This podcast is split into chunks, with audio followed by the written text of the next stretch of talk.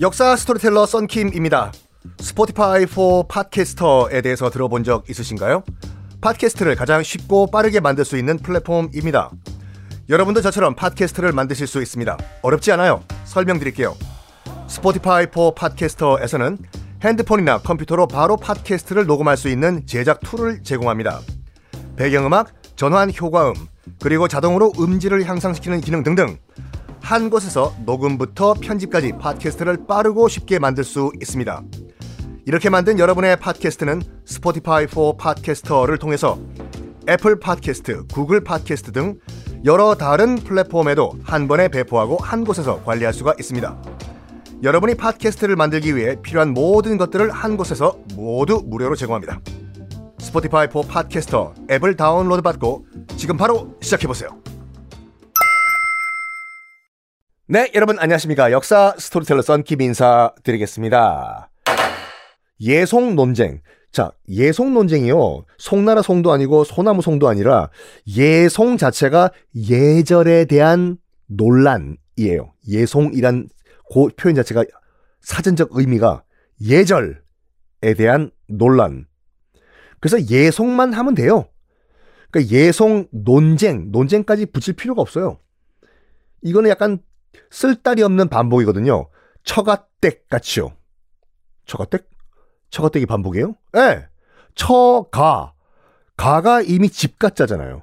뒤에 댁 붙일 필요 없어요. 서울 역전 앞 같은 거. 서울 역전. 끝이잖아요. 앞 붙일 필요 없어요. 족발. 이것도 족이 발이잖아요. 발이 족이고. 그렇다고 해서 족 이라고 하기엔 넌 뭔가 이상하고 발이라고 하기엔 좀 그렇고 야 오늘 저녁에 술안주 우리 돼지 발 먹을까? 돼지 종 먹을까?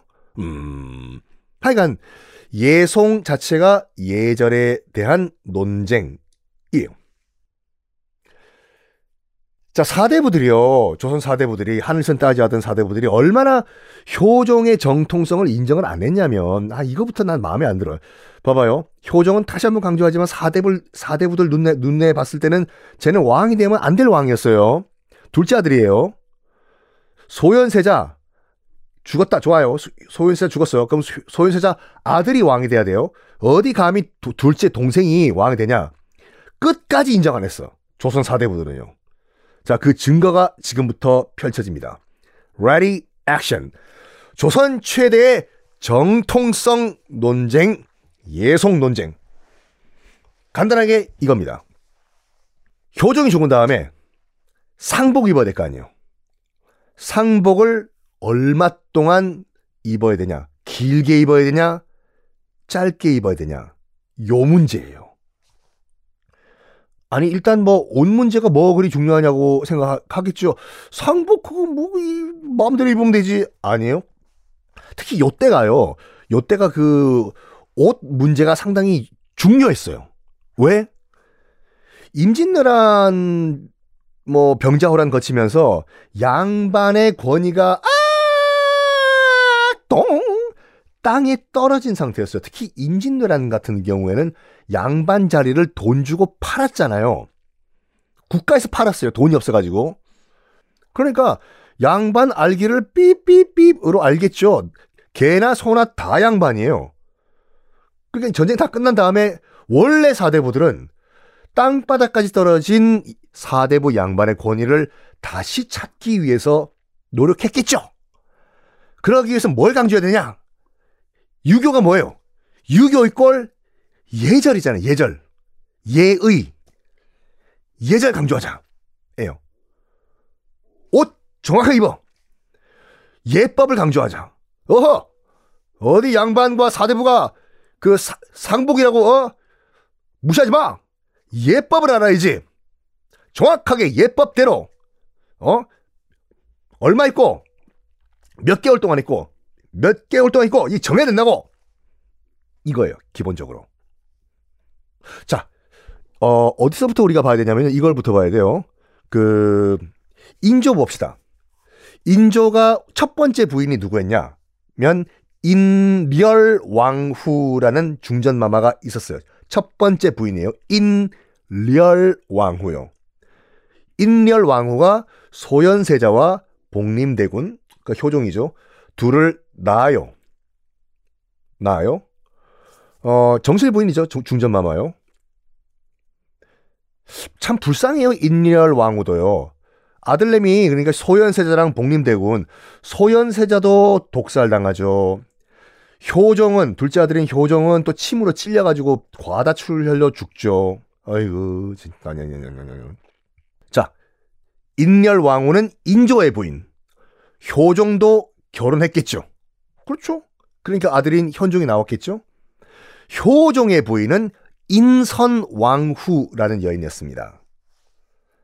이 인선왕후는요, 조선 최초로 외국을 경험한 왕비예요. 다른 왕비들은 단 한 명도 조선 국경 안 넘습니다. 왜 그랬을까요? 당연히 복림대군 따라갔죠.